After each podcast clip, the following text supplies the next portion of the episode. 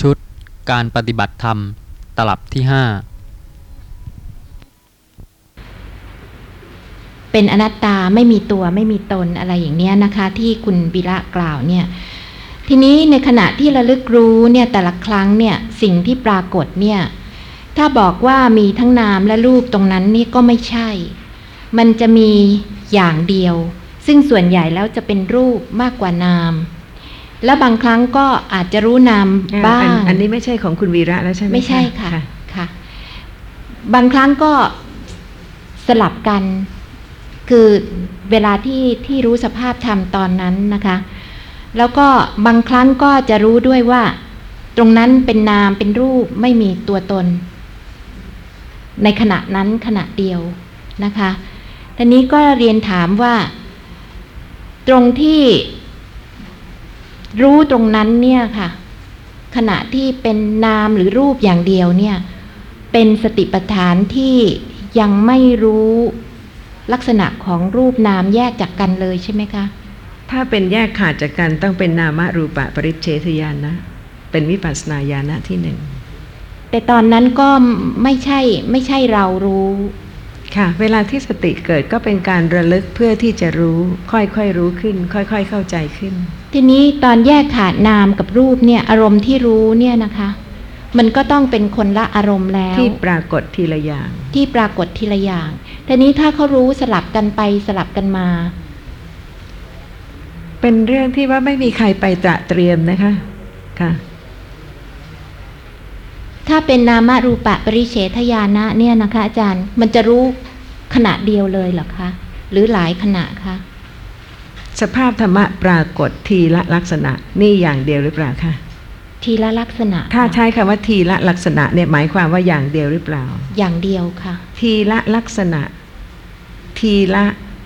ลักษณะหลายอย่างหรืออย่างเดียว หลายทีก็หลายอย่างค่ะ ไม่ใช่อย่างเดียวค่ะ ไม่ใช่อย่างเดียวค่ะ ทีละลักษณะ ใช้คำว่าทีละลักษณะ ไม่ใช่พร้อมกัน ค่ะคือตรงนี้ที่สงสัยอะนะคะอาจารย์ เพราะว่าเวลาที่เราพูดถึงเอ่อนามรูปะปริเฉทญาณะเนี่ยนะคะ ก็เป็นการรู้ปรมัตถ์ใช่ไหมคะ ตรงนั้นไม่ใช่ความนึกคิดเลย ขณะที่สติปัฏฐานเกิดก็ยังระลึกลักษณะที่เป็นปรมัตถ์แล้ว แล้วมันมันไม่ใช่ทางปัญจทวารใช่ไหมคะอาจารย์เป็นทางมโนทวาร ตรงที่เป็นนามรูปะปริเฉทญาณะแต่ไม่ใช่ปราศจากปัญจทวารเป็นความนึกคิด ไม่ใช่ความนึกคิดค่ะเป็นมโนทวารการประจักษ์แจ้งทางมโนทวารรู้อารมณ์ทางปัญจทวารรู้อารมณ์ทุกอย่างที่ปรากฏได้ตรงตามที่ศึกษาว่ามโนทวารวิถีจิตสามารถที่จะรู้อารมณ์ได้ทุกอย่าง แสดงว่าตอนนั้นที่ผู้ที่รู้อ่า ญาณะที่หนึ่งเนี่ยนะคะ จะต้องทราบความละเอียดของความแตกต่างระหว่างการรู้อารมณ์ทางมโนทวารที่เป็นปรมัตถ์กับที่เป็นบัญญัติที่จะเกิดต่อมา คือจะแยกขาดได้ตรงนั้นด้วิวยปัสสนาญาณะไม่ใช่กำลังศึกษานะคะแต่เป็นความสมบูรณ์ของปัญญาที่ประจักษ์แจ้งจึงเป็นวิปัสสนาญาณะถ้าใช้คำว่าประจักษ์แจ้งเนี่ยหมายความว่าสภาพธรรมะนั้นปรากฏกับปัญญา และปัญญาที่สามารถจะรู้ลักษณะของนามธรรมและรูปธรรมได้ ก็คือปัญญาทางมโนทวารซึ่งปัญญาทางมโนทวารหรือว่าวิถีจิตทางมโนทวารขณะนี้นะคะ ไม่ได้ปรากฏ แต่ว่าเมื่อเป็นนามรูปะปริเฉทญาณะไม่มีความสงสัยในมโนทวารวิถีจิต เพราะว่ามโนทวารวิถีจิตปรากฏ จึงเป็นวิปัสสนาญาณนะ เพราะว่านี้สามารถที่จะรู้ลักษณะจริง ๆ ของสภาพธรรมะที่เป็นธาตุที่เป็นธรรมะแต่ละอย่าง ที่อาจารย์กล่าวว่าไม่ใช่เป็นการศึกษา ไม่ใช่เป็นการที่เมื่อสติเกิดก็ค่อยๆรู้ ค่อย ๆ เข้าใจจนกว่าจะสมบูรณ์เพราะเหตุว่าวิปัสสนาญาณะต้องเป็นความสมบูรณ์ของปัญญา ที่ได้อบรมแล้วถึงขั้นที่เป็นวิปัสสนาญาณะเพราะฉะนั้นตรงนี้จะไม่มีทางปรากฏในขณะที่เรา เริ่มเริ่มที่จะะลึกอบรมจะไม่ค่ปรากฏไม่อย่างนั้นเลยก็จะต้องต่างกันได้ยังไงคะระหว่างวิปัสสนาญาณกับสติปัฏฐานที่เริ่มระลึกค่ะเอ่อไม่ทราบมีคำถามหรือเปล่าคะมีครับเอ่อที่ว่าเรารู้ลักษณะของรูปนามโดยทั่วนะหมายความว่าไงครับ อาจารย์สุจินต์ครับ ขณะนี้มีนามธรรมหลายอย่างครับ มีรูปธรรมหลายอย่างด้วยครับนะคะหลายอย่างหมายถึงว่าหลายทวารใช่ไหมครับ แน่นอนค่ะครับทางตานะคะ ถ้าสติเกิดระลึก ปัญญารู้ในลักษณะที่เป็นนามธรรม เป็นรูปธรรม ไม่ว่าสติจะระลึกลักษณะของนามธรรมใด รูปธรรมใด ปัญญาที่ได้อบรมแล้วรู้ในความเป็นนามธรรม และรูปธรรมของสภาพธรรมะที่สติระลึกเอ่อหมายความว่ารู้ลักษณะโดยทั่วไปใช่ไหม สามัญลักษณะ เมื่อใช่ไหสติระลึกลักษณะของสภาพธรรมะใดปัญญารู้ค่ะ นั่นคือรู้ทั่ว ไม่ว่าจะสภาพธรรมะใด ๆ ทั้งสิ้น ที่สติระลึกเอ่อทางตาเนี่ยอย่างเช่นอ่าสีเนี่ยมีลักษณะ คือเป็นสภาพธรรมที่ปรากฏทางตา แล้วก็ที่เห็นเนี่ยก็เป็นลักษณะ ก็เพราะว่าอ่าปรากฏทางตา อย่างนี้ก็ทางตานี่ตัวอย่างอย่างเนี้ย ขณะนี้นะคะ ครับ มีธาตุรู้ ถูกไหมคะ ครับธาตุระลึกที่เห็นผู้นั้นรู้เลยในลักษณะของธาตุรู้ ครับ ใช่ค่ะ ไม่ว่าสติจะระลึกที่สภาพธรรมะใด ปัญญารู้ในความเป็นจริงของสภาพธรรมะนั้น นั่นคือรู้ทั่ว ถ้าไม่ทั่วก็ขณะนี้ระลึกยังไม่รู้ ระลึกอันนี้ยังไม่รู้ ระลึกอันนั้นรู้ ระลึกอันนี้ยังไม่รู้ แต่ถ้ารู้ทั่วคือไม่ว่าสติระลึกลักษณะของสภาพธรรมะใด ปัญญารู้ในความเป็นธาตุหรือเป็นธรรมะของสภาพธรรมะนั้นที่ได้ประจักษ์แล้วเพราะเหตุว่าการที่จะรู้ทั่วต้องเป็นตีรณปริญญา ไม่ใช่เพียงนามรูปะปริเฉทญาณนะอ๋อต้องหมายถึงว่าต้องเป็นวิปัสสนาญาณครับต้องเป็นค่ะอ๋อ ครับ ถ้ายังไม่เกิดวิปัสสนาญาณอย่างนี้ก็ไม่รู้ทั่ว แน่นอนค่ะ ไม่มีไม่รู้แม้ลักษณะแท้ๆของธาตุซึ่งเป็นนามธาตุและรูปธาตุครับเอออย่างว่าทางใจเนี่ยปรากฏเนี่ย สภาพธรรมต่าง ๆ เนี่ยจำเป็นต้องรู้ละเอียดลงไปถึงว่าเป็นกุศลเป็นอกุศลอะไรอย่างนี้ไหมครับ ไม่ใส่ชื่อนะคะ แต่ก็มีจริงครับ ลักษณะนั้นต่างกันค่ะครับคือกุศลก็เป็นลักษณะหนึ่งครับอกุศลก็เป็นลักษณะหนึ่งครับเมื่อสภาพธรรมะปรากฏนะคะ ซึ่งธรรมดาก็ปรากฏ อย่างเวลาที่เกิดมัจฉริยะ หรือว่าความตรณีนะคะหรือว่าเวลาที่เกิดริษยา ความอิจฉานะคะ มีใครบ้างไหมคะที่ไม่รู้ในลักษณะที่ปรากฏ มีลักษณะปรากฏ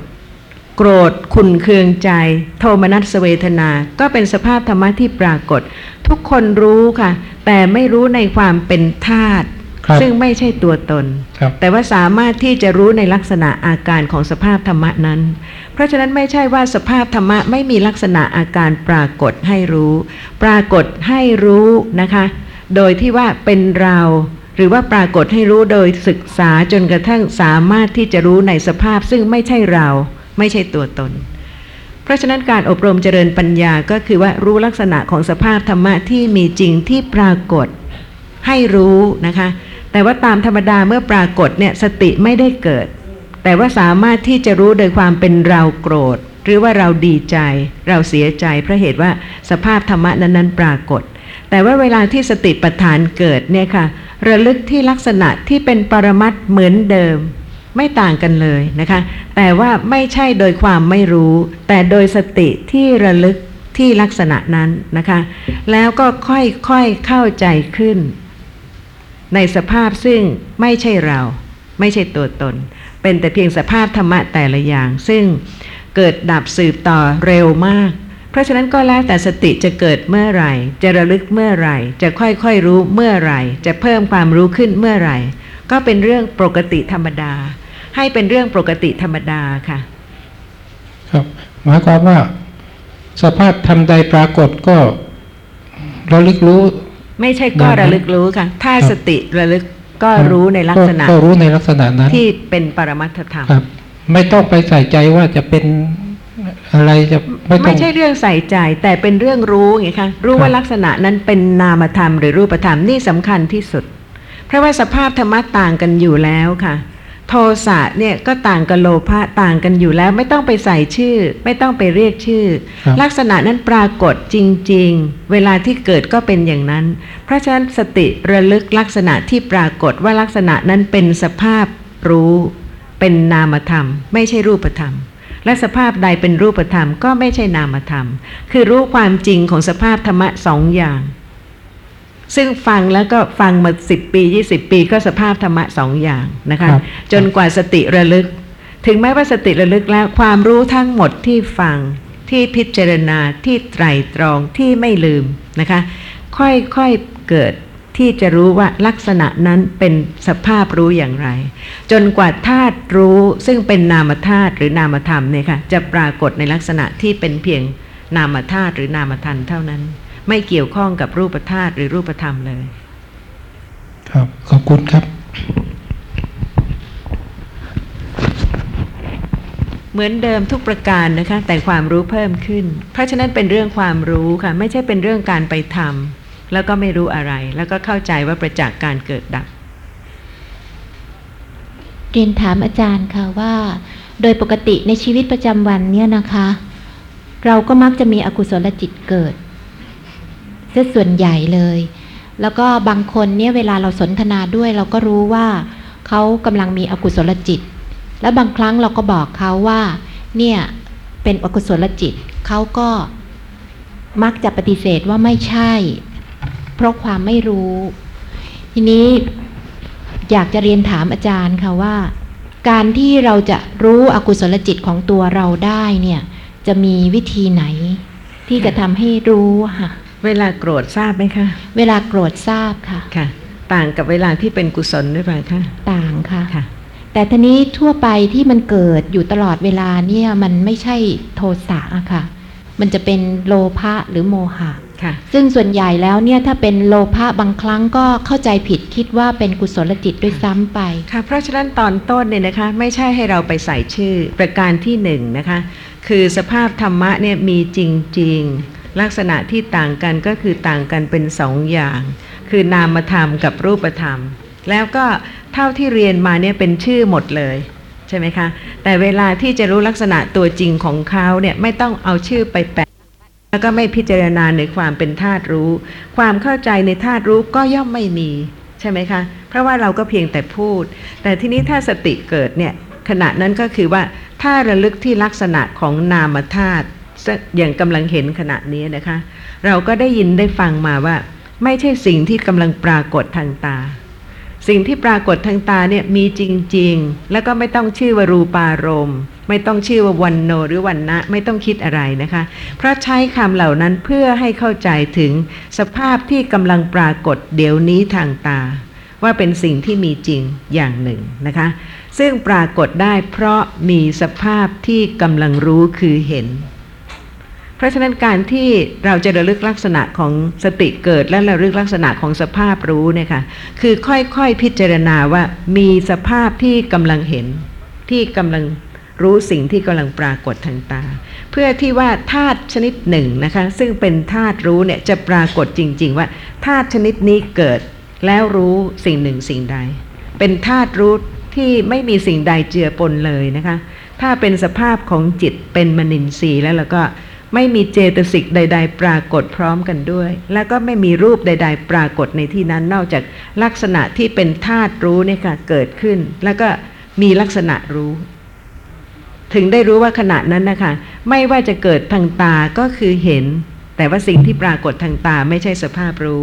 ไม่ว่าจะทางหูที่ได้ยินนะคะ ก็มีเสียงปรากฏ แต่ว่าเสียงไม่ใช่ธาตุรู้ เพราะฉะนั้นกว่าจะ ค่อยๆศึกษาพิจารณาถึงลักษณะของธาตุรู้ จนกว่าธาตุรู้จะปรากฏ เมื่อเป็นนามรูปะปริเฉทญาณะคือที่อาจารย์กล่าวไว้นี่ก็ขึ้นไปถึงขั้นสติปัฏฐานแล้ว ในขณะที่ถ้าสติปัฏฐานของเราก็ยังไม่เกิดเนี่ย แต่ว่าเราก็อยากจะทราบว่าขณะที่เป็นโลภะอ่อนๆที่เราไม่รู้ตัวเนี่ยค่ะ ทำอย่างไรถึงจะค่ะคล้าย ๆ กับเตือนให้เรารู้ว่าเนี่ย เป็นโลภะแล้วนะค่ะ จะมีวิธีไหนที่ว่าสติปัฏฐานก็ยังไม่เกิดนะคะทคือสติปัฏฐานก็ยังไม่เกิดนะคะ และก็อยากจะรู้ว่าโลภะอ่อนๆก็รู้เพียงชื่อค่ะ อย่างที่บอกว่าทันทีที่เห็นเนี่ยนะคะ ถ้าขณะใดกุศลจิตไม่เกิด ขณะนั้นก็ติดข้องทันที ถ้าไม่ใช่โทสะมูลจิต ไม่ใช่โมหะมูลจิต ไม่ใช่กุศลจิต แล้วจะเหลืออะไร ก็ต้องเป็นโลภะมูลจิต นี่คือประโยชน์ของการศึกษาพระธรรม ที่จะให้เข้าใจจริง ๆนะคะ ไม่ไปหลอกว่าเวลานี้เห็นแล้วเฉยๆปัญญาเกิดแล้ว อย่างนั้นไม่ใช่ค่ะ ถึงแม้ว่าเห็นเฉยไม่รู้ปัญญาไม่เกิด ไม่มีประโยชน์อะไรเลย ก็เป็นอกุศลอย่างหนึ่งอย่างใดนั่นเอง เพราะฉะนั้นก็ต้องทราบด้วยนะคะว่า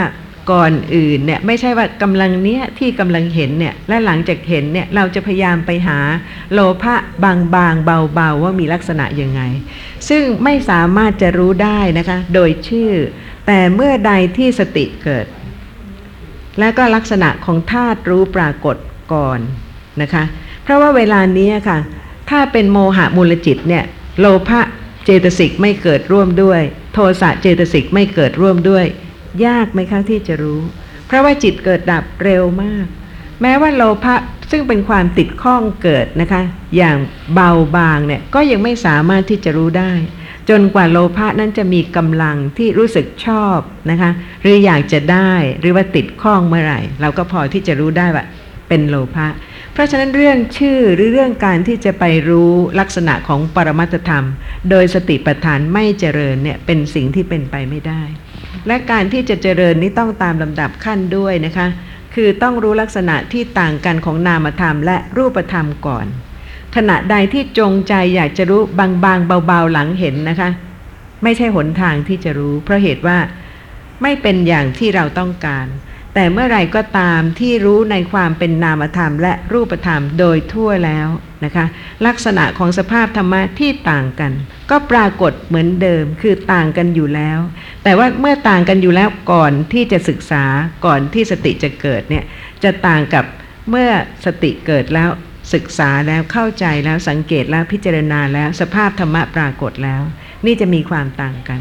เพราะฉะนั้นแม้แต่การที่เราจะรู้ลักษณะของสภาพธรรมะใด ๆ เนี่ยนะคะ ก็จะละเอียดขึ้นโดยที่ว่าด้วยสติปัฏฐาน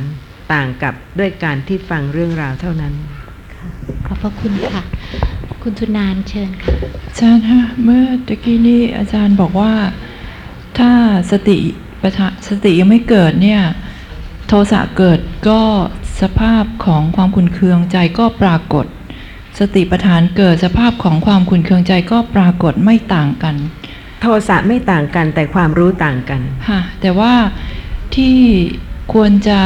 ศึกษาในขณะนั้นก็คือศึกษาสภาพของนามธรรมค่ะสภาพรู้ในขณะนั้นว่าสภาพรู้เป็นอย่างไรค่ะแล้วลักษณะของโทสะกับโลภะที่มันแตกต่างกันอยู่แล้วเนี่ยมันจะเป็นอย่างนั้นอยู่แล้ว ค่ะเพราะเหตุว่า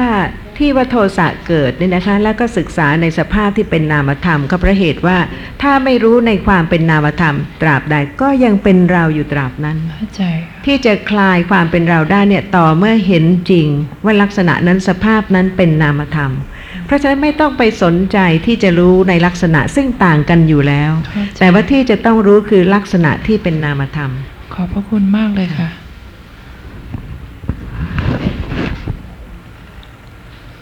อาจารย์คะถามต่อเมื่อสักครู่นี้ค่ะ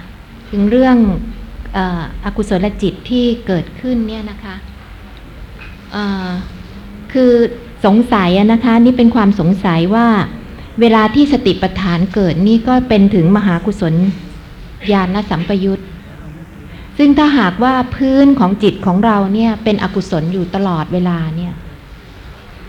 มันคงเป็นไปไม่ได้เลยใช่ไหมคะอาจารย์ ทำไมคะวันๆมีแต่อค่ะ กุศลนะคะ ค่ะ ก่อนที่สติปัฏฐานจะเกิดนะคะ สะสมอกุศลมามาก จนกระทั่งมีปัจจัยที่อกุศลจะเกิดบ่อย ใช่ไหมคะ เวลาที่ฟังธรรมะเนี่ย ความรู้ที่ได้ฟังความเข้าใจที่ได้ฟังเนี่ยหายไปไหนคะจะหายไปได้ยังไงคะก็เก็บสะสมอยู่เหมือนกัน แต่ว่าอะไรจะมีกำลังหรือว่าเป็นปัจจัยมากกว่ากัน ถ้าเราศึกษาและเข้าใจมากนะคะ ก็มีปัจจัยที่ ทางฝ่ายกุศลก็ย่อมจะค่อยๆเจริญขึ้นได้ ไม่อย่างนั้นก็ไม่มีหนทางเลย ถ้ากล่าวว่าเราเคยมีแต่อกุศลมากมาย แล้วทำยังไงสติปัฏฐานจะเกิด ก็ขณะที่กำลังฟังเข้าใจเนี่ยค่ะก็เป็นปัจจัยที่จะทำให้สติปัฏฐานเกิด แล้วก็ถ้าสติเกิดครั้งหนึ่งเพียงครั้งหนึ่งระลึกลักษณะที่แข็งหรือที่เห็นหรือที่เสียงหรืออะไรก็ตามแต่นะคะ ก็ค่อยๆสะสม แต่การสะสมเนี่ยก็จะน้อยกว่าการสะสมของอกุศล ซึ่งเนิ่นนานมาในสังสารวัฏเพราะฉะนั้นการอบรมเจริญปัญญาของพระอริยสาวกแต่ละท่านเนี่ยค่ะจึงต้องเป็นจีระกาละภาวนา เพราะเหตุว่าสะสมอกุศลไว้มากมายในสังสารวัฏครับสำหรับในวันนี้ครับก็เป็นการสนทนาธรรมในเรื่องการปฏิบัติธรรมะนะครับ ซึ่งจริงๆแล้วก็เป็นการสนทนาเพื่อให้เกิดความเข้าใจ ในเรื่องการเข้าถึงเฉพาะในลักษณะของสภาพธรรมะ แต่ละลักษณะตามความเป็นจริงนะครับ ซึ่งมีวัตถุประสงค์สูงสุดก็คือเพื่อที่จะช่วยเกื้อกูลให้เกิดความเข้าใจนะในเรื่องของการอบรมเจริญสติปัฏฐาน หรือการที่จะค่อยๆ อบรมสะสมนะฮะเจริญการรู้ในลักษณะของสภาพธรรมะ โดยความไม่ใช่ตัวตนของสิ่งที่กำลังปรากฏอยู่ในขณะนี้นะครับ ซึ่งจริงๆแล้วเนี่ยก็เป็นสิ่งที่ยากที่จะแม้ได้ฟังนะครับ ยากที่จะเกิดความสนใจ ยากที่จะเข้าใจแม้ในขั้นคิดคิดนึก และยิ่งยากมากเลยที่จะ เข้าใจในลักษณะของสภาพธรรมะที่กำลังปรากฏในขณะนี้จริง ๆ และยิ่งยากกว่านั้นก็คือยิ่งยากแสนยากเลยครับ ที่จะประจักษ์ในลักษณะของสภาพธรรมะจนกระทั่งรู้แจ้งแทงตลอด ข้ามพ้นจากความเป็นปุถุชน สู่ความเป็นพระอิยะนะครับครับดังนั้นในวันนี้ครับจึงเป็นอโอกาสที่เราทั้งหลายเนี่ยจะได้มาสนทนาธรรมและพิจารณาธรรมะร่วมกัน ก็ผมจึงขอใคร่เชิญชวนทุกท่านนะครับ ได้มาร่วมกันพิจารณาธรรมะด้วยดีต่อไปในช่วงเวลาที่นับว่าสั้นมากนะครับ คือ 2 ชั่วโมงกับ 15 นาทีครับครับสำหรับในครั้งนี้ซึ่งเป็นครั้งสุดท้ายของปีนะฮะที่จะมีการสนทนาในหัวข้อการปฏิบัติธรรมะครับ ซึ่งแม้ว่ากระผมเองจะได้เตรียมคำถามมาบ้างนะครับ แต่ก็อยากให้เป็นคำถามที่ท่านผู้ร่วมสนทนาเนี่ยมีความสงสัยนะครับ โดยเฉพาะในเรื่องของการอบรมเจริญปัญญาเนี่ยครับก่อนนะครับ ไม่ทราบว่ามีท่านใดจะเรียนถามท่านอาจารย์ก่อนเลยก็ได้ครับครับเรียนถามท่านอาจารย์จินครับ คือปฏิปฏิก็หมายถึงการถึงเฉพาะลักษณะของสภาพธรรมะ ซึ่งผมก็ศึกษาว่าลักษณะสภาพธรรมะมีวิเศษาลักษณะแล้วก็ไตรลักษณะ การรู้ลักษณะของสภาพธรรมะจะรู้ลักษณะอย่างไรฮะของสภาพธรรมะค่ะไม่ต้องใช้ชื่อก็ได้นะคะเพราะเหตุว่าสภาพธรรมะเป็นสิ่งที่มีจริง ในขณะนี้ค่ะ แล้วภายหลังเราถึงจะบอกว่านั่นเป็นวิเศษลักษณะ หรือว่าเป็นสามัญลักษณะ เพราะเหตุว่าคนที่เพิ่งฟังนะคะก็คงจะทราบว่าลักษณะเนี่ยเป็นภาษาไทย แต่มีสองคำคือวิเศษลักษณะ คือลักษณะเพาะของสภาพธรรมะแต่ละอย่าง แล้วก็ที่เป็น สามัญลักษณะนะคะก็คือลักษณะทั่วไปของสภาพธรรมะที่เกิดขึ้น ลักษณะทั่วไปก็คือว่าสภาพธรรมะเกิดแล้วก็ดับ นี่เป็นของที่แน่นอนที่สุดนะคะ ซึ่งการฟังธรรมะเนี่ยค่ะถ้าฟังนะคะ แล้วก็เก็บไว้ในใจจริง ๆ ทุกอย่าง เช่น สภาพธรรมะใดเกิดปรากฏในขณะนี้ สภาพธรรมะนั้นดับ เนี่ยค่ะต้องไม่ลืมว่ากำลังเป็นความจริงนะคะ แล้วก็การที่จะรู้ลักษณะของสภาพธรรมะก็คือว่า สภาพธรรมะมีจริง ๆกำลังปรากฏ โดยการศึกษาทราบว่าเป็นธรรมะทั้งหมดในขณะนี้ที่กำลังเห็นกำลังได้ยินกำลังคิดนึกนะคะ และแต่ละลักษณะเนี่ยค่ะก็มีวิเศษลักษณะ คือลักษณะเฉพาะ เช่นเห็นเป็นสภาพรู้นะคะ ซึ่งเห็นเฉพาะสิ่งที่ปรากฏทางตา ในขณะนี้ก็พิสูจน์ได้ เห็นอย่างอื่นไม่ได้ นั่นคือธาตุชนิดหนึ่งนะคะ ซึ่งเกิดขึ้นทำกิจเห็นสิ่งที่กำลังปรากฏ นี่คือจิตชนิดหนึ่ง เป็นสภาพธรรมะชนิดหนึ่ง แต่ในขณะเดียวกับที่กำลังเห็นเนี่ยนะคะ เราไม่ประจักษ์การเห็นว่าดับเลย แต่ว่ามีสภาพธรรมะอื่น เช่นได้ยิน ได้ยินนี่ก็เป็นสภาพที่รู้เฉพาะเสียง เพราะฉะนั้นวิเศษลักษณะของธรรมะแต่ละอย่างก็คือว่า ธรรมะแต่ละอย่างมีลักษณะเฉพาะของตนจริง ๆ เมื่อสติเกิดนะคะ ระลึกรู้ลักษณะของสิ่งที่กำลังปรากฏ ต้องมีลักษณะของสภาพธรรมะที่สติกำลังระลึกมิฉะนั้นแล้วจะชื่อว่าสติเกิดไม่ได้เลย ใช่ไหมคะ ขณะนี้มีสภาพธรรมะมากมาย และสติก็ไม่ระลึกเลย แต่เวลาที่สติระลึกเนี่ยค่ะ หมายความว่ามีลักษณะของสภาพธรรมะที่สติกำลังระลึก คือถึงเฉพาะลักษณะนั้น เฉพาะลักษณะนั้น ไม่ใช่ลักษณะอื่น ทีละลักษณะ คือว่าทางตาก็เห็นเป็นธาตุรู้สิ่งที่กำลังปรากฏทางตา ทางหูก็รู้ สภาพขณะที่สติเกิดก็รู้ลักษณะสิ่งสภาพนามธรรมที่เอ่อรู้อารมณ์สิ่งที่ปรากฏทางหูเนี่ยคือเสียงเนี่ยค่ะคือจะรู้เฉพาะเอ่อสภาพนามธรรมที่เป็นสภาพรู้ลักษณะรู้เท่านั้นครับถ้าจะรู้ความต่างกันระหว่างเอ่อ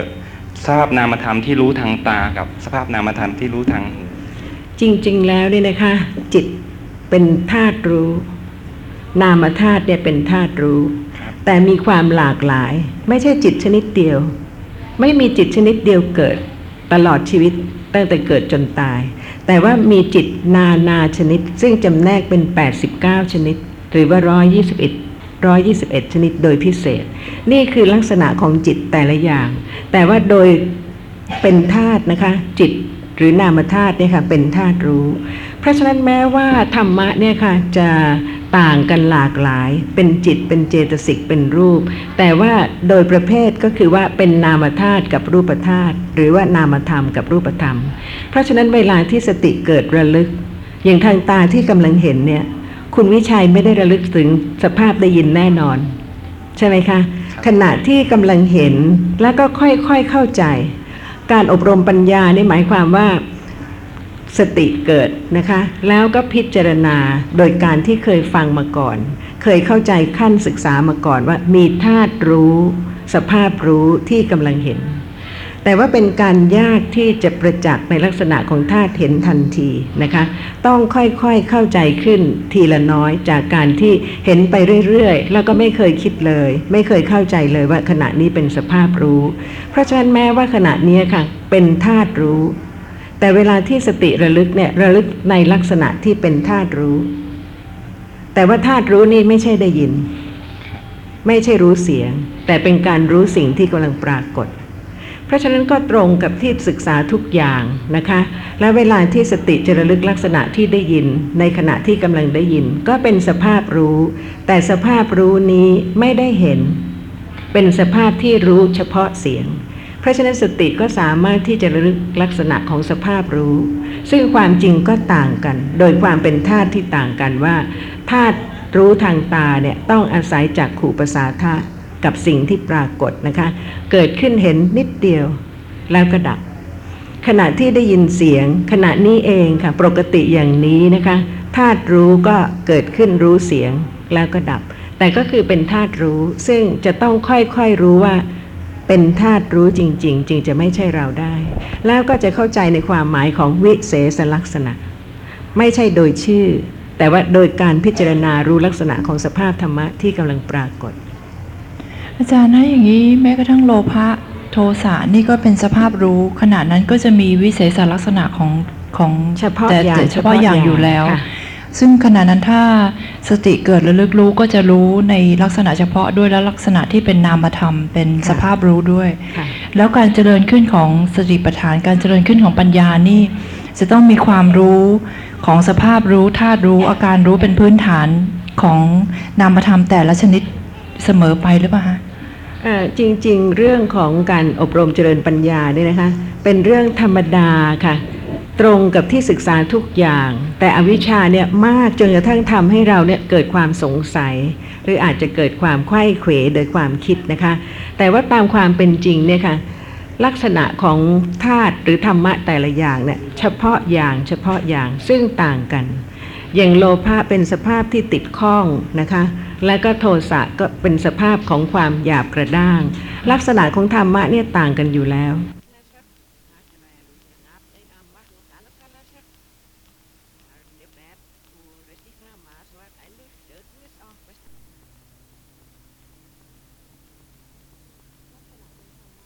ลักษณะของธรรมะเนี่ยต่างกันอยู่แล้ว แต่ขณะใดก็ตามที่หลงลืมสติ ไม่ว่าจะเป็นโลภะความติดข้องนะคะก็เป็นเรา หรือว่าโทสะความหยาบกระด้างของจิตก็เป็นเรา เพราะฉะนั้นลักษณะของธรรมะเนี่ยค่ะปรากฏเกิดขึ้นไม่เปลี่ยนแปลง ทุกคนรู้จักความติดข้อง ความพอใจ ความต้องการ หรือว่าความหยาบกระด้าง หรือว่าความมานะ ความสำคัญตนเนี่ยมีลักษณะเฉพาะซึ่งเกิดขึ้นเนี่ยเราสามารถที่จะรู้แต่เป็นเราเพราะฉะนั้นลักษณะของธรรมะเนี่ยต่างกันอยู่แล้วนะคะ เพราะฉะนั้นการอบรมเจริญปัญญาเนี่ยก็คือให้รู้จริง ๆ ในสภาพที่เป็นธาตุรู้ เป็นธาตุรู้เป็นนามธรรม หรือสภาพที่เป็นรูปธรรม เพื่อที่จะ คลายความที่เคยยึดถือสภาพนั้นๆ ว่าเป็นเรา แต่สภาพธรรมะไม่เปลี่ยน สติจะเกิดหรือหลงลืมสติ สภาพธรรมะก็เป็นอย่างนั้น แต่จะมีแต่ถ้าสติเจริญศึกปัญญาศึกษาเนี่ยก็จะศึกษาที่สภาพรู้ธาตุรู้เป็นพื้นฐาน ให้รู้ว่าลักษณะให้รู้นั้นว่าเป็เป็นนลัสกษณะภาพรู้ค่ะค่ะ อาจารย์นั้นแล้วถ้าเผื่อว่าสติเกิดระลึกเนี่ยจะไม่ค่อยชัดเจนตรงที่ว่า ถ้าระลึกที่ลักษณะของโลภะ กับระลึกที่ลักษณะของสภาพรู้ธาตุรู้นี่มันจะพร้อมกัน ปัญญาจะศึกษาในขณะเดียวกันเลยนะคะ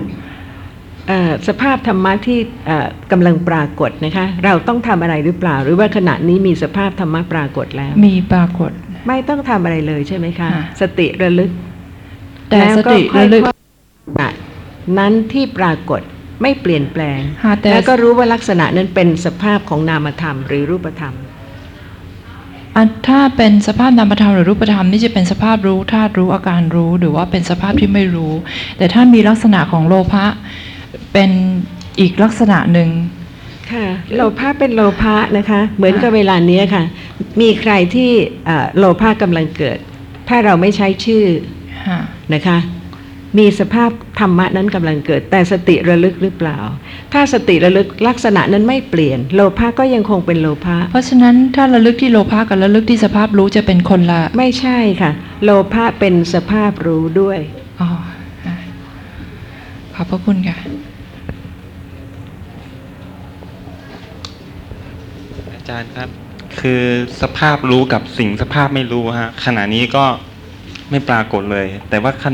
ขณเอ่อขณะนี้สติยังไม่ระลึกนะฮะคือก็มีทั้งสภาพรู้แล้วก็สภาพไม่รู้ แล้วสติที่จะระลึกลักษณะของเออสภาพที่ไม่รู้อะฮะจะเป็น ก็ธรรมดานะคะอย่างแข็งเนี่ยค่ะครับเราศึกษาเราก็ทราบว่าไม่ใช่ไม่สภาพรู้ เพราะฉะนั้นสติก็ระลึกที่แข็งก็ได้ จะไปไม่รู้ได้ยังไงคะ ลักษณะที่แข็งก็มีคืออว่ายู่ลักษณะนามธรรมที่เป็นโลภะเกิดขึ้นเนี่ยฮะค่ะขณะนั้นก็เอ่อถึงเฉไม่พาะลักษณะลักษณะทีละอย่าง ไม่ได้ปนกันเลย ครับ อาจารย์คะที่อาจารย์กล่าวว่าถึงเฉพาะลักษณะทีละอย่างเนี่ย ยกตัวอย่างอย่างโลภะลักษณะการติดข้องกับสภาพรู้เนี่ย อาจารย์ว่าเป็นคนละอย่างหรือว่า เวลาระลึกเนี่ย ถ้าจะให้รู้ว่าเป็นสภาพรู้จะต้องรู้สภาพรู้ในขณะที่เอ่อรู้สภาวะของโลภะนั้นด้วย ลักโลษณะภะของเป็นสภาพรู้ค่ะ โลภะเป็นสภาพรู้ค่ะขณะที่ระลึกระลึกถึงสภาพที่ติดข้อง ก็รู้ว่าเป็นสภาพรู้ ก็ต้องรู้ว่าเป็นสภาพรู้ค่ะเพราะฉะนั้นก็เป็นการระลึกทีเดียวอย่างเดียว รู้ระลึกรู้ลักษณะของโลภะที่กำลังปรากฏนะคะ แล้วก็รู้ความจริงว่าขณะนั้นเป็นสภาพรู้ชนิดหนึ่ง สภาพรู้มีหลายอย่าง จิตก็เป็นสภาพรู้เจตสิกก็เป็นสภาพรู้ แล้วจิตเนี่ยที่เกิดขึ้นแต่ละขณะนี่สาพสามารถที่จะรู้ลักษณะหรืออารมณ์ได้ถึงสองอย่างเชียวเหรอคะอาจารย์ ไม่ใช่สองอย่างอย่างเดียวค่ะ คือลักษณะอย่างวิเศษลักษณะเนี่ยก็หรือแม้แต่สามัญลักษณะที่อาจารย์กล่าวว่าเอ่อเราก็ต้องรู้ด้วยเนี่ย มันก็รู้เมื่อไหร่ รู้ตอนที่ระที่ปรากฏเนี่ยค่ะ ขณะที่โลภะปรากฏ สติค่ะระลึกที่ไหนคะ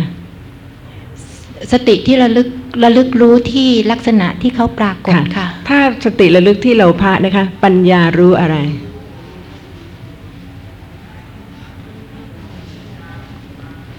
ระลึกกับรู้นี่ไม่เหมือนกันนะคะไม่เหมือนค่ะ สติทำหน้าที่ของสติ ปัญญาทำหน้าที่ของปัญญา สติไม่ใช่ปัญญา ปัญญาไม่ใช่สติ ปัญญาเจตสิก ไม่ใช่สติเจตสิกเกิดพร้อมกันค่ะเรียนถามอาจารย์ค่ะว่า ในการเจริญสติปัฏฐานเนี่ยนะคะ เริ่มต้นนะคะ การระลึกรู้รูปธรรมเนี่ยว่าไม่ใช่ไม่ใช่ตัวตนเนี่ยจะง่ายกว่าการระลึกรู้สภาพ รู้ เพราะว่าเนื่องจากเรามีความยึดติดตัวตนมากอย่างนั้นหรือเปล่าคะไม่ค่อยจะอยากให้ใช้คำว่าง่ายกว่านะคะเหมือนจะเป็นกฎเกณฑ์แล้วก็ทำจะทำให้เกิดความต้องการขึ้นค่ะ เรื่องธรรมดารูปก็ได้นามก็ได้อะไรที่ไม่รู้ก็ค่อยๆรู้ขึ้น เพราะฉะนั้นไม่เสมอไปบางคนอาจจะง่ายในการระลึกรู้นามธรรมอย่างนั้นหรือคะมีปัจจัยที่สติจะระลึกอะไรสติก็ระลึกอย่างนั้นนี่เป็นเรื่องละ คือไม่มีใครทั้งสิ้นค่ะ มีแต่สภาพธรรมะ ซึ่งเมื่อเกิดระลึกก็ระลึกเท่านั้น ค่ะ เพราะว่าที่เรียนถามเนี่ยเพราะว่ารู้สึกว่าสภาพรู้เนี่ยระลึกรู้ได้ยากค่ะสำหรับตัวหนูเองค่ะค่ะคำว่าน้อมนี่นะฮะ ก็พูดกันหลายครั้ง แล้วก็มีคนถาม ผมก็ฟังจากเทป ถ้าอาจารย์ก็บอกว่า จะใช้คำไหนก็ได้ แต่ว่า อาจารย์จะใช้คำว่า ค่อยๆสังเกต ค่อยๆสังเกต นั่นก็คือน้อมเหมือนกันนะทีนี้ถ้าเผื่อว่า เพราะว่าลักษณะของจิตเนี่ยมันมีลักษณะน้อมที่จะรู้อารมณ์อยู่แล้ว จิตจะปราศจากอารมณ์ไม่ได้นะเพราะฉะนั้นเขาเขาเป็นธรรมชาติของเขาเนี่ย แต่ว่าการจะใช้พยัญชนะอะไรที่จะทำให้เราเข้าใจถึงสภาพธรรมะที่กำลังปรากฏได้ อันนั้นเป็นเรื่องสำคัญ ทีนี้ถ้าอาจารย์เขามาใช้คำว่า ค่อยๆสังเกตเนี่ยมันจะดีกว่าไหม มันจะทำให้เราเข้าใจสภาพธรรมะได้ดีขึ้นไหม ก็แล้วแต่นะฮะ แต่กับผมเองนี่ได้หลาย ๆ พยัญชนะเนี่ยก็ทำให้เข้าใจสภาพธรรมะที่กำลังปรากฏได้ ดีพอสมควร คือเออเมื่อศึกษาอริยสัจจะฮะก็สงสัยที่ว่าที่เป็นสัจจยานบ้างกิจยานแล้วก็กัตยานฮะในอริยสัจเนี่ย ความหมายของสามคำนี้หมายถึงอะไรครับเอ่อยานมีสามนะครับ ก็ยานที่สามที่ว่านั่นแหละอ่าสัจจยานครับสัจจยานก็เป็นไปในอริยสัจสี่ครับกิจยานนะครับ ก็มีกิจเกี่ยวกับอริยสัจสี่กตยานก็มีสี่ เกี่ยวกับอริยสัจสี่แต่ว่าหมายถึงสิ่งที่กระทำแล้วกัตตะนะครับ ก็สามสี่ก็สิบสองนะครับญาณของวิปัสสนาญาณพระองค์ตรัสว่านะตราบใดเรายังไม่เข้าใจในญาณสิบสองนี้ตราบนั้นเราก็ไม่ปฏิญาณว่าเป็นพุทธะเป็นผู้รู้ หมายก็ว่าคนที่จะบรรลุมรรคผลได้จะต้องผ่านญาณสิบสองอันนี้ไป จารย์สุจินครับ คือว่าขั้นไหนฮะที่ว่าจะเป็นขั้นสัจจญาณใน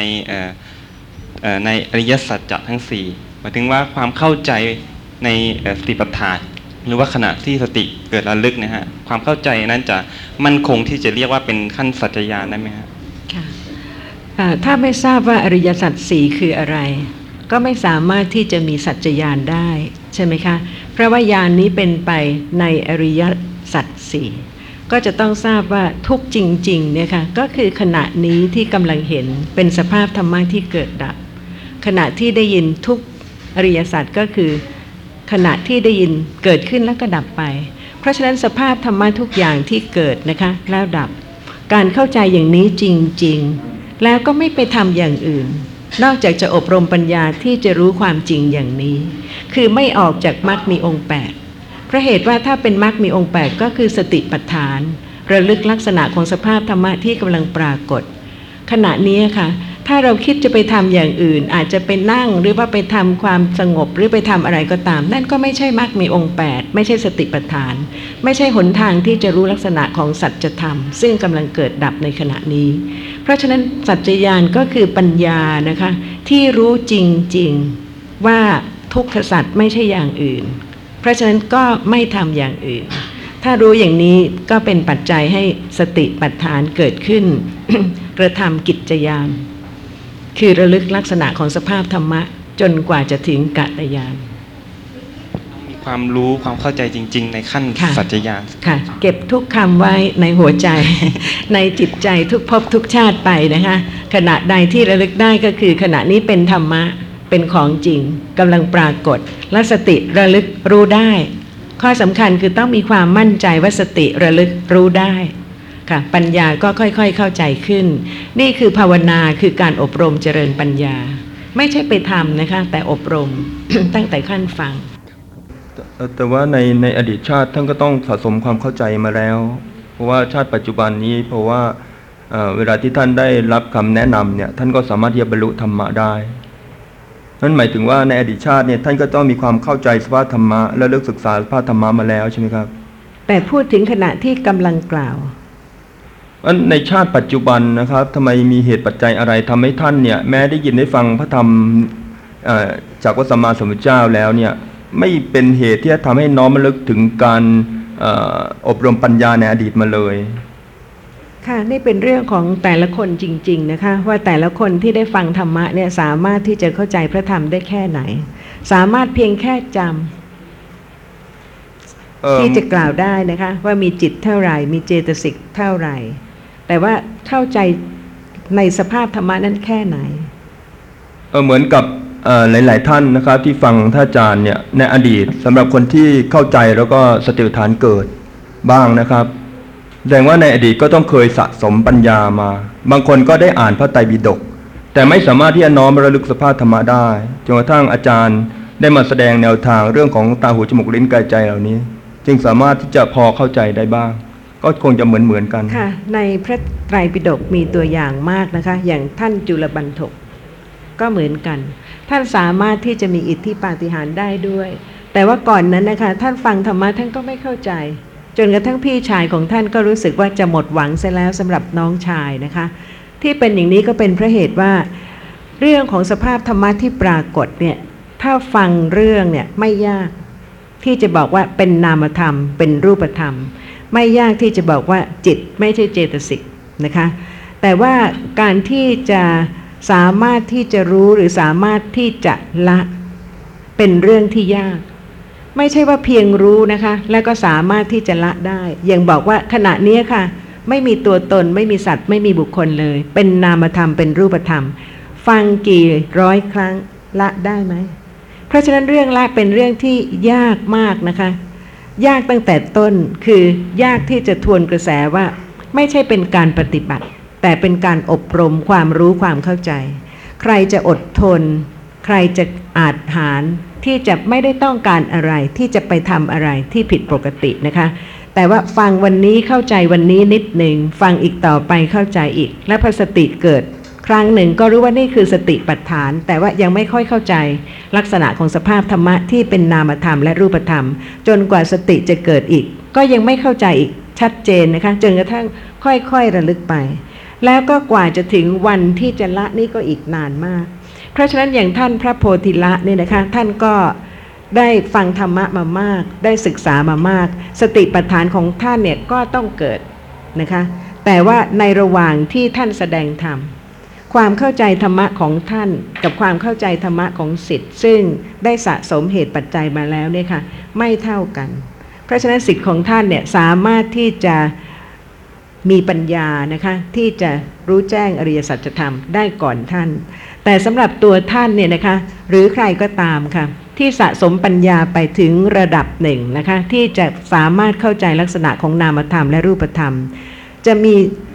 การประจักษ์แจ้งลักษณะของสภาพธรรมะนั้นแล้วหรือยังอย่างท่านพระสารีบุตร ซึ่งท่านเป็นอักขสาวกนะคะ ผู้เลิศในทางปัญญา ระหว่างที่ท่านสะสมบารมีเนี่ยค่ะท่านไม่ได้รู้แจ้งอริยสัจธรรมเลย แต่ว่าเวลาที่ท่านรู้แจ้งอริยสัจธรรมนะคะ ท่านเป็นอักขสาวก นี่แสดงให้เห็นว่าการที่ท่านรวบรวมหรือว่าสะสมนะคะ ปัจจัยคือปัญญาบารมีต่างๆ เพื่อที่จะเป็นพระอักขสาวกผู้เลิศทางปัญญา ขณะนั้นนะคะเป็นสิ่งซึ่งท่านจะต้องสะสมปัญญามากมายหลายอย่าง ทั้งปัญญากว้าง ปัญญาลึก ปัญญาร่าเริง ถ้าจะกล่าวถึงปัญญาของท่านพระสารีบุตรนะคะ ก็จะเห็นได้ว่าท่านประกอบด้วยปัญญานานาปัญญาทีเดียว และข้อสำคัญที่สุดก็คือว่าเมื่อมีปัญญาแล้วนะคะ ตอนที่จะละเป็นตอนที่อีกระดับหนึ่ง ซึ่งถ้าไม่มีการฟังพระธรรม อย่างท่านจุลบันทกปัญญาของท่านที่สะสมมาแล้วนี่ยค่ะแม้ว่าฟังก็ ไม่เก่งอย่างคนอื่นนะคะ แล้วก็ไม่สามารถจะละด้วย แต่ว่าเมื่อได้เหตุปัจจัยที่ถูกต้อง แล้วก็มีปัญญาถึงระดับที่จะละ ก็สามารถที่จะละพร้อมทั้งบารมีที่ได้สะสมมาฉันใดนะคะท่านพระโพธิละก็ฉันนั้น คือท่านก็สะสมมาจากการเป็นอาจารย์ที่ได้แสดงธรรมะมา ในสมัยพระพุทธเจ้าองค์ก่อนๆนะคะ แต่ว่ายังไม่ถึงโอกาสหรือวาระที่ท่านสามารถจะละได้ ท่านก็ยังละไม่ได้เช้าถามอาจารย์เกี่ยวกับเรื่องสมถกรรมฐาน อันนี้จะสะถามต่ออีกนิดนึง ในกรณีที่คนนั้นเนี่ยอืมก็เข้าใจดีว่าวิปัสสนากรรมฐานเป็นยังไง สมถกรรมฐานเป็นยังไง เข้าใจหลักการหมดทุกอย่างเลย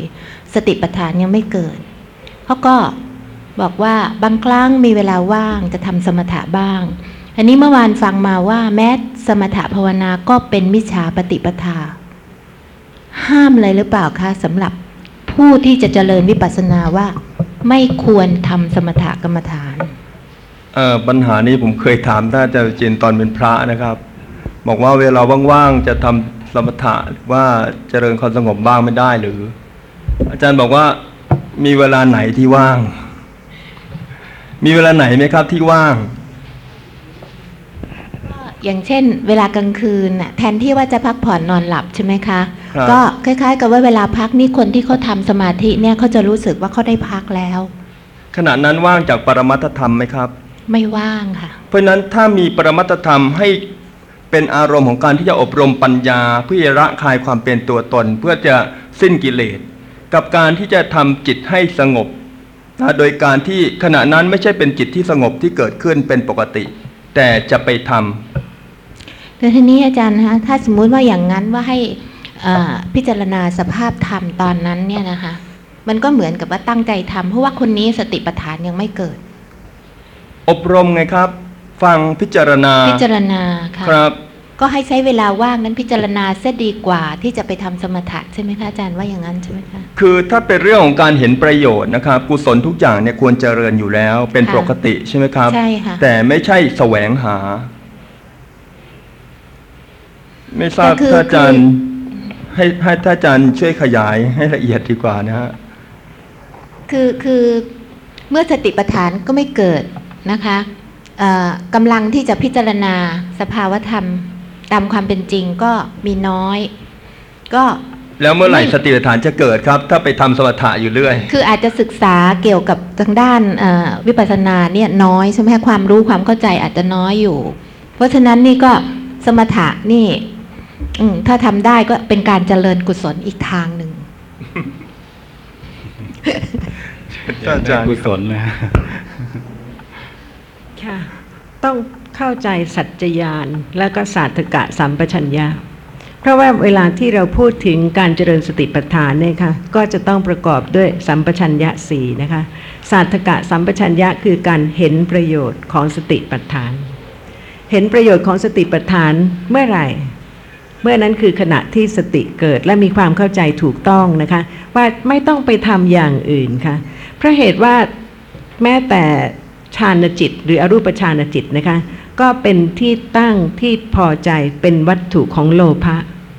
ถ้าศึกษาเรื่องปัจจัยก็ทราบ เป็นอารามนาธิปติได้นะคะ เพราะฉะนั้นเราศึกษาอย่างเนี้ยและเราจะไม่เข้าใจเหรอคะ ว่าขณะใดเนี่ยมีโลภะเกิดขึ้น มีความต้องการเกิดขึ้น เพราะว่าเรื่องของการอบรมเจริญปัญญาที่จะออกจากสังสารวัฏเนี่ยค่ะ ยากตอนที่ว่าเป็นเรื่องละนะคะ ตรงกันข้ามกับโลภะซึ่งเป็นเรื่องติด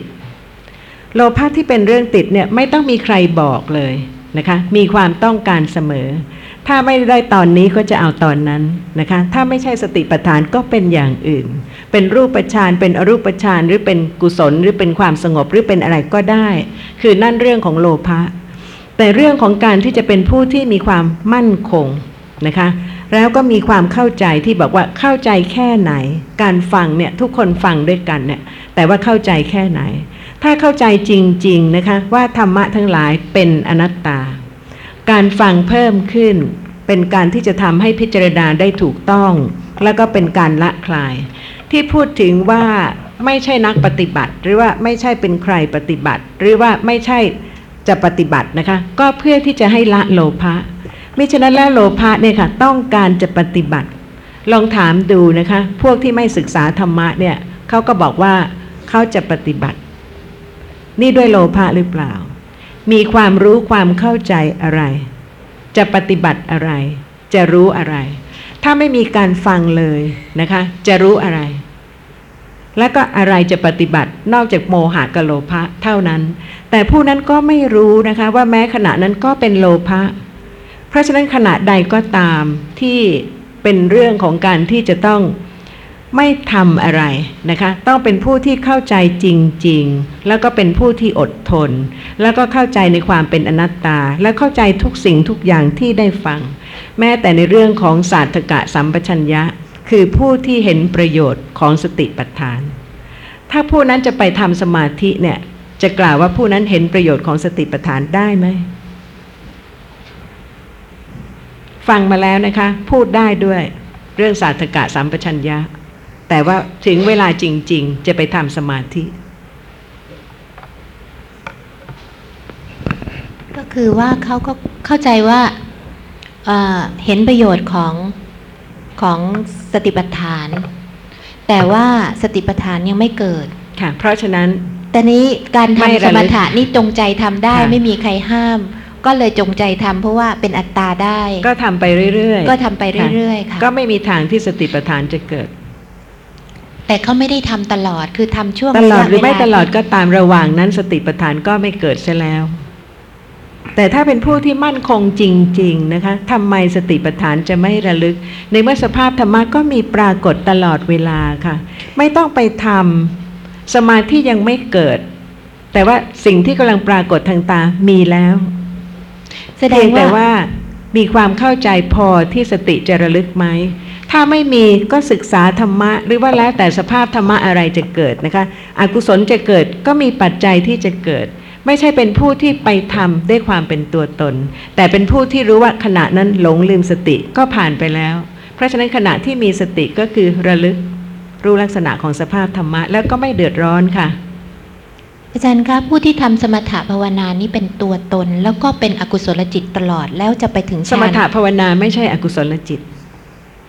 ใช่ไม่ใช่อกุศลจิต แต่ว่าค่ะแต่เมื่อเป็นเริ่มที่ต้นตั้งของโลภะได้ค่ะ เริ่มต้นด้วยโลภะเลยล่ะค่ะท่าถ้านี้เริ่มจะต้นด้วยโลภะก็ไม่ใช่สมถะภาวนาค่ะ แล้วจะไปถึงสมถะภาวนาได้ยังไงคะไม่ถึงถ้าไม่เข้าใจเรื่องสมถะภาวนานะมีแต่ชื่อ คิดว่าตัวเองเนี่ยทำสมถะภาวนา แต่ที่จริงเป็นชื่อเท่านั้นความจริงเป็นมิจฉาสมาธิกราบเรียนถามท่านอาจารย์สุจินต์นะคะ คือว่าเอ่อที่ท่านอาจารย์บอกว่าศึกษาธรรมะ หรือฟังธรรมะให้มาก ๆ เนี่ยเพื่อให้เกิดสติปัฏฐานนะนะคะนี่อยากจะให้ท่านอาจารย์ช่วยอธิบายนิดนึงว่าพอดีไม่ค่อยไม่ค่อยเข้าใจค่ะนะคืคะอว่าว่าเกิดเกิดได้อย่างไรนะคะคือคือคือยังไม่เวลาได้ยินว่าเกิดสติปัฏฐานเนี่ยยังไม่เข้าใจว่าเกิดอย่างไรคือคือก่อนเกิดสติอื่นนะคะปัฏฐายังไม่ต้องคิดถึงเรื่องสติปัฏฐานเลยนะคะเพียงแต่ว่าเรามีความไม่รู้ในสิ่งที่กำลังปรากฏ อาศัยพระธรรมจะทำให้เราเนี่ยเกิดความเข้าใจขึ้นเพ ราะฉะนั้นเอาขั้นนี้ก่อนนะคะอย่ามุ่งไปถึงสติปัฏฐาน เพราะมิฉะนั้นแล้วบางคนเนี่ยค่ะอยากจะอ่านมากๆฟังมากๆ เพื่อที่จะให้สติปัฏฐานเกิด นี่เป็นการไม่รู้เท่าทันโลภะหรือความต้องการนะคะซึ่งจะติดตามไปได้ตลอดค่ะ ซึ่งมีข้อความกล่าวว่าถึงภวัคพรม คือถึงอรูปพรมก็ยังมีโลภะเกิดนะคะหรือถึงโคตรภูนะคะก็ยังมีโลภะเกิดได้เพราะเหตุว่า ก่อนนั้นนะคะเป็นสภาพธรรมะที่มีเหตุปัจจัยปรุงแต่ง เป็นสภาพธรรมะซึ่งปัญญาสามารถที่จะประจักษ์ได้จริง ๆ เพราะฉะนั้นให้เห็นแรงของโลภะค่ะ ว่าถ้าปัญญาไม่รู้จักโลภะไม่มีทางที่จะละโลภะเลย เพราะฉะนั้นก่อนอื่นจากการเป็นผู้ที่ไม่เคยรู้อะไรทั้งสิ้น ในสภาพธรรมะที่มีจริง ๆ ที่ปรากฏทุกวันนะคะ ก็จะเริ่มเข้าใจขึ้นจากการฟังพระธรรมให้เข้าใจ ไม่ต้องมุ่งหมายไปที่สติปัฏฐาน แต่มุ่งที่จะเข้าใจลักษณะของสภาพธรรมะที่กำลังปรากฏ และผู้ที่จะต้องการอะไรจากสติปัฏฐานเนี่ยถ้าไม่พิจารณาโดยแยบคายนะคะ ก็จะเป็นโลภะอีกคือ อยากจะรู้ความเกิดขึ้นและดับไป หรือว่าอยากจะประจักษ์ลักษณะของนามธรรมและรูปธรรม ซึ่งเป็นนามรูปะปริเฉทญาณะทางมโนทวารมีความหวัง มีความรอนะฮะมีความต้องการ มีการพยายามทำทุกทางที่จะให้ถึง แต่ลืมค่ะ ว่าแท้ที่จริงแล้วเนี่ยนะคะหนทางของปัญญาเนี่ยเป็นเรื่องที่จะรู้เข้าใจ แล้วก็ละคลายความไม่รู้ เพราะฉะนั้นแทนที่จะมุ่งไปว่าแล้วเมื่อไหร่ เราจะประจักษ์การเกิดขึ้นและดับไปของนามธรรมและรูปธรรม ก็ควรที่จะรู้ตามความเป็นจริงนะคะว่า เริ่มคลายความไม่รู้ในสิ่งที่กำลังปรากฏบ้างหรือเปล่า ทั้งๆทที่ได้ฟังมาเนี่ยค่ะ ถ้ายังไม่มีปัญญาเลยนะคะแล้วก็มุ่งหวังว่าเมื่อไหร่นามรูปะปริเฉทญาณะจะเกิด เมื่อไหร่จะประจักษ์การเกิดดับ หรือว่าอาจจะมีวิธีที่บางคนบอกว่าให้นั่งมากๆ ให้เดินให้ทำอะไรก็แล้วแต่นะคะ นั่นก็เป็นเรื่องวิธี แต่ไม่ใช่เรื่องของปัญญา เรื่องของปัญญาเป็นเรื่องเข้าใจ ลักษณะของสภาพธรรมะที่กำลังปรากฏนะคะ แล้วคลายความไม่รู้ อย่างทางตาเนี่ยค่ะที่บอกว่าสิ่งที่ปรากฏทางตาเป็นสิ่งที่มีจริง เป็นเพียงสภาพธรรมะอย่างหนึ่ง ซึ่งปรากฏทางตา สิ่งใดที่ได้ฟังและเข้าใจแล้วไม่ลืมนะคะ นั่นคือสัญญาความจำที่มั่นคง ซึ่งจะเป็นปัจจัยให้มีการระลึกที่จะเข้าใจลักษณะของสิ่งที่ปรากฏว่า เป็นอย่างนี้จริง ๆนะคะ ถ้ายังไม่เป็นอย่างนี้ก็คือเมื่อระลึกแล้วก็ค่อยๆเข้าใจขึ้น ว่าความจริงแล้ว ไม่ว่าจะส่องกระจก ไม่ว่าจะดูโทรทัศน์ ดูหนังหรือนั่งอยู่ที่นี่หรือที่ไหนก็ตาม สภาพธรรมะที่กำลังปรากฏทางตา ไม่ใช่ว่าเราต้องหลับตา แล้วก็พยายามที่จะไปรู้อย่างอื่นนะคะ แต่สิ่งที่ปรากฏทางตาเนี่ยไม่เคยรู้ว่าเป็นเพียงสภาพธรรมะอย่างหนึ่ง ค่อยๆรู้ขึ้น ค่อยๆคคลายความไม่รู้ เรื่องของการรู้เนี่ยนะคะ จะเป็นไปกับเรื่องของการละคลาย แต่ว่าเป็นไปทีละเล็กทีละน้อยมากเพราะเหตุว่า ปัญญาไม่ใช่สิ่งที่จะเกิดขึ้นได้โดยรวดเร็ว แต่เป็นสิ่งซึ่งจะต้องรู้เท่าทันโลภะทุกอย่าง มิฉะนั้นแล้วก็โลภะก็พาไปอีกนะคะและแล้วแต่ว่าจะพาไปไหน ด้วยความไม่รู้ ซึ่งก็จะต้องเกิดร่วมกับมิจฉาทิฏฐิ หรือว่าความเห็นผิด แต่ถ้าขณะใดที่มีความรู้จริง ๆ นะคะ ในสิ่งที่กำลังปรากฏ ตามปกติ ค่อยๆเพิ่มขึ้น ก็จะไม่หวั่นไหวนะคะ ก็จะไม่เดือดร้อน ก็จะไม่มีความต้องการ ซึ่งจะทำให้ทำสิ่งอื่น หรือว่าจะทำให้พยายามภาคเพียรเพื่อที่จะรู้ลักษณะของสภาพธรรมะตามที่ได้ศึกษา เพราะรู้ว่าเป็นเรื่องที่ละเอียด แล้วก็เป็นเรื่องของจีระกาละภาวนา เป็นการอบรมค่ะภาวนาแปลว่าอบรม ให้เพิ่มขึ้น ให้มีขึ้น ให้เกิดขึ้น ให้เจริญขึ้น คือให้มีความรู้ในสิ่งที่กำลังปรากฏจริง ๆ ด้วยการไม่หวั่นไหวนะคะ ด้วยความเป็นปกติ และด้วยความเบาสบาย จะไม่มีความหนักใจใด ๆ ทั้งสิ้นค่ะ เพราะว่าเป็นผู้ที่รู้ตัวเองตามความเป็นจริง